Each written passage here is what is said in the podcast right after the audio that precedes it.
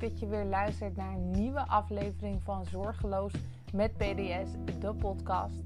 En vandaag ga ik even dieper in op de waardevolle training die ik de afgelopen dagen heb mogen geven.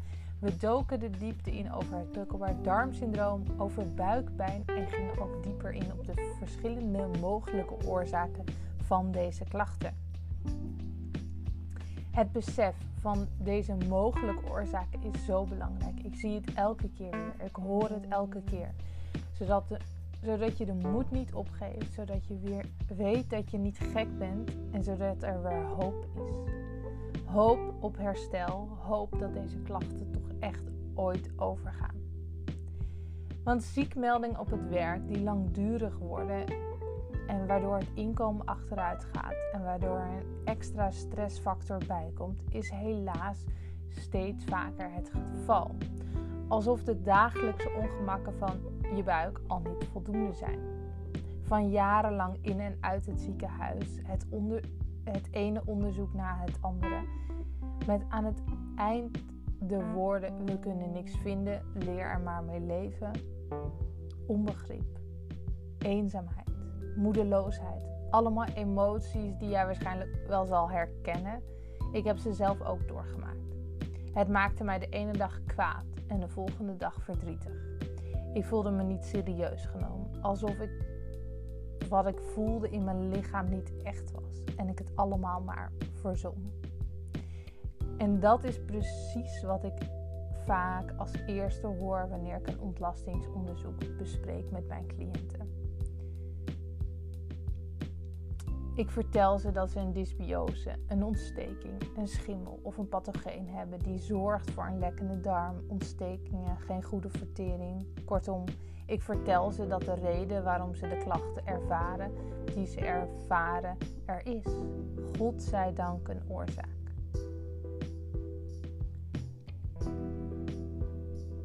En dat roept vaak ook emoties op. Want de woorden leer er maar mee leven. We hebben niks gevonden. Er is niks.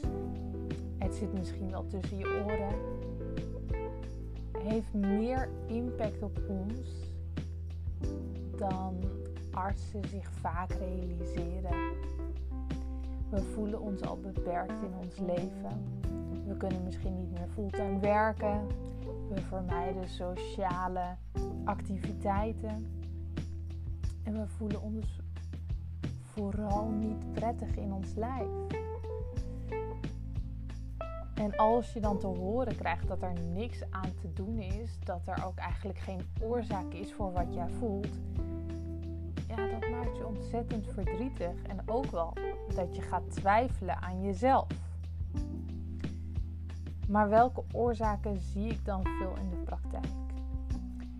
Nou, ik zie als eerste eigenlijk altijd een dysbiose. En een dysbiose verwijst naar een onbalans in de bacteriesamenstelling van de darmflora. Je moet de darmflora zo zien als een populatie van een stad. En die wonen daar allemaal in saamhorigheid, in harmonie. En zorgen dat de spijsvertering goed verloopt. En bescherm ook het lichaam tegen schadelijke uh, indringers van buitenaf. Maar als er een dysbiose ontstaat, en die ontstaat bijvoorbeeld door te weinig gunstige bacteriën of een overgroei aan schadelijke bacteriën, dan ondervind je klachten. En die klachten kunnen zich voordoen in het spijsverteringssysteem, in het immuunsysteem, maar ook zie je ontstekingen ontstaan. Een andere oorzaak is SIBO. En SIBO staat voor Small Intestinal Bacterial Overgrowth. Wat eigenlijk betekent dat er een teveel aan bacteriën groeit in de dunne darm. Normaal gesproken bevinden zich in de darm relatief weinig bacteriën tot geen bacteriën. En de meeste zitten juist in die dikke darm. Maar wanneer er dus bacteriën eigenlijk vanuit die dikke darm naar de dunne darm verplaatsen, dan geeft dat natuurlijk verschillende krachten, klachten. En een van de grootste problemen is eigenlijk dat die bacteriën in de dunne darm de voedingsstoffen opnemen voordat het lichaam de kans krijgt om zelf die voedingsstoffen op te nemen. Dus een voedingstekort ontstaat eigenlijk. En dat geeft natuurlijk weer verschillende klachten. als je tekorten krijgt aan bepaalde vitamines en mineralen, dan zal je op lange termijn daar klachten van krijgen. Nou, de symptomen van SIBO komen eigenlijk volledig overeen met die van het prikkelbaar darmsyndroom. Denk aan buikpijn, denk aan een opgeblazen gevoel, winderigheid, diarree, maar ook gewichtsverlies. En dat komt vaak door ja, eigenlijk een voedingstekort uh, die chronisch is geworden. Nou, wat is dan het grootste verschil tussen SIBO en een dysbiose? En dat is eigenlijk de lokalisatie van die bacteriën. Dus je moet zo zien, bij SIBO gaan de bacteriën uit de dikke darm naar de dunne darm toe. En bij een dysbiose is het evenwicht tussen goede en slechte bacteriën in de dikke darm verstoord. Een andere mogelijke oorzaak die ik toch ook veel zie zijn pathogenen. En als je het over pathogenen hebt, dan moet je dus denken aan bacteriën, maar ook virussen, schimmels en uh, parasieten. En deze uh, ziekteverwekkende micro-organismen kunnen veel schade veroorzaken in die darm. En deze micro-organismen, deze pathogenen, hebben ook de mogelijkheid om zich exponentieel uh, ja, eigenlijk te vermenigvuldigen in de darmen. En aan pathogenen uh, moet je niet alleen denken aan Salmonella, maar ook de E. coli-bacterie. Uh, ik zie veel Candida voorkomen. En deze uh, komen gewoon binnen in ons systeem. Dat kan door middel van voeding of besmet water of oppervlaktes die besmet zijn geraakt. En normaliter geeft dat niet zoveel problemen. Maar het gaat problemen opgeven als je immuunsysteem eigenlijk niet meer in staat is om deze pathogenen uh, in balans te houden. Dus om ze te blijven reduceren, om ze af te voeren in het systeem. En wanneer lukt dat niet? Nou, dat kan bijvoorbeeld komen doordat je hele lange tijd onder veel stress staat. Het kan door een trauma gebeuren. Het kan door een heftige ziekte die je misschien hebt gekregen. En dan krijgen deze pathogenen de mogelijkheid om zich te gaan vermenigvuldigen. En het immuunsysteem gaat daar natuurlijk wel op aan, want het immuunsysteem is daar om ons te beschermen. Waardoor eigenlijk dat immuunsysteem uh, in code rood gaat en er alles aan probeert te doen om die pathogenen eruit te krijgen, maar dat lukt hem op een gegeven moment niet meer.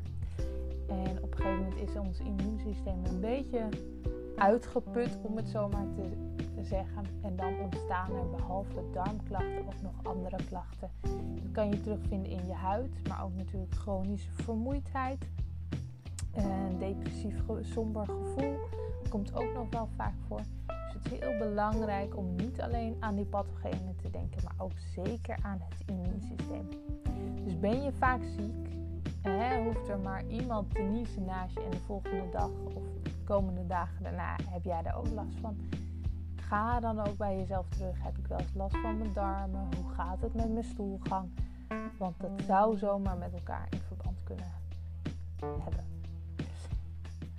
Een andere mogelijke oorzaak, en die horen we natuurlijk vaak, daar zijn we ook veel zelf naar op zoek, zijn de intoleranties. En dan met name de voedingsintoleranties. Maar hier zeg ik altijd een kanttekening bij. Want bij mensen met een dysbiose of bij mensen met een pathogene die daar lange tijd mee rondlopen, zie ik ook altijd heel veel intoleranties. Dus als we spreken van een intolerantie die leidt tot de klachten van PDS, dan hebben we het altijd over één, misschien twee intoleranties. Maar heb jij een waslijst aan intoleranties, dan weet je dat er eigenlijk altijd een andere oorzaak ten gronde aan ligt. Nou, intolerantie kunnen we testen in het bloed. Ehm, door middel van een intolerantietest. En dan krijg je een heel duidelijk beeld van hé, hey, waar reageert jouw lichaam iets extremer op dan normaal. Maar een van de uh, vervolgen eigenlijk van een intolerantie is bijvoorbeeld de lekkende darm, het leaky gut syndroom.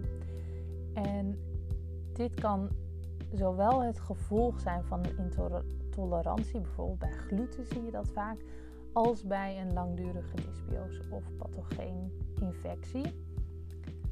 En een lekkende darm wil eigenlijk zeggen dat de darmfilie, dus de, de membraampjes van de darmwand, die staan normaliter mooi tegen elkaar. En dan gaan door die darmwand heen worden de nutriënten uit je voeding gehaald. En dan is er eigenlijk een afscheiding tussen de toxines en de schadelijke stofjes. Die gaan met de ontlasting uit. En de goede dingen worden via die darmwand opgenomen in onze bloedbaan.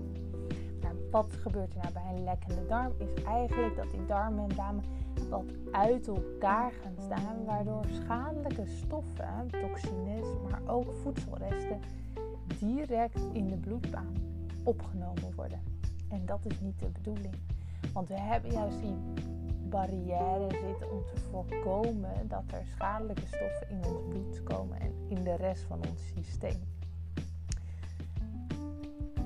En dan zie je eigenlijk, hè, dus als we spreken van zo'n lekkende darm, zien we bijvoorbeeld veel allergieën ontstaan, maar ook auto-immuunziektes. We zien dat immuunsysteem dat aangewakkerd wordt. Ehm, en dan weet je eigenlijk dat uh, ja, die darmen moeten wel hersteld gaan worden om weer terug in balans te komen. En ook om dat immuunsysteem wat meer tot rust te brengen. Uh, bij een lekkende darm zien we eigenlijk ook altijd ontstekingen ontstaan in die, in die darmwand. Dus het is altijd heel belangrijk om uh, daar ook mee aan de slag te gaan. Een andere oorzaak of aspect die vaak ook hand in hand gaat, dus niet zozeer alleen op zichzelf staand is, maar vaak ook hand in hand gaat, is de nervus vagus. En de nervus vagus is een belangrijke zenuw die signalen tussen de hersenen en organen in het lichaam reguleert. Hij speelt een hele belangrijke rol bij het reguleren van de spijsvertering, het immuunsysteem en de celstofwisseling. De nervus vagus heeft twee takken. De een gaat naar de darmen, dat is de dorsale tak. En de andere tak gaat naar de maag. En wanneer de nervus vagus geactiveerd wordt, leidt dit tot een verhoogde darmmotiliteit. Zo, struikel even over het woord. En daardoor wordt voedsel efficiënter verteerd en opgenomen. Het activeert ook de afgifte van maagzuur en de enzymen vanuit de pancreas die helpen bij de vertering van ons voedsel. Daarnaast is de nervus vagus betrokken bij het reguleren van ontstekingsreacties in de darmen. Een verminderde activiteit van de nervus vagus kan bijvoorbeeld leiden tot een verhoogd ontstekingsrespons en een verhoogd risico op darmontstekingen, zoals je ziet bij colitis ulcerosa en de ziekte van Crohn. Maar de nervus vagus werkt ook andersom. Dus als je veel stress hebt, dan laat de nervus vagus weten aan de darmen en aan de spijsvertering. Jongens, wacht even. We gaan nu niet verteren, maar we gaan in actie komen. Dat fight and flight systeem wordt geactiveerd en we zijn ready voor actie. Maar dat systeem wordt eerder geactiveerd dan we soms denken. En daarom is het altijd heel belangrijk om je voedsel te eten vanuit rust, vanuit ontspanning. En niet achter je beeldscherm, niet vanuit achter de tv, maar vanuit rust. Met zicht op je bord en het niet naar binnen schuiven. Omdat we ervoor moeten zorgen dat die enzymen worden aangemaakt, dat je maagsappen worden aangemaakt, zodat die vertering ook echt goed kan lopen. Nou, hoe gaan we dan aan de slag met jouw klachten?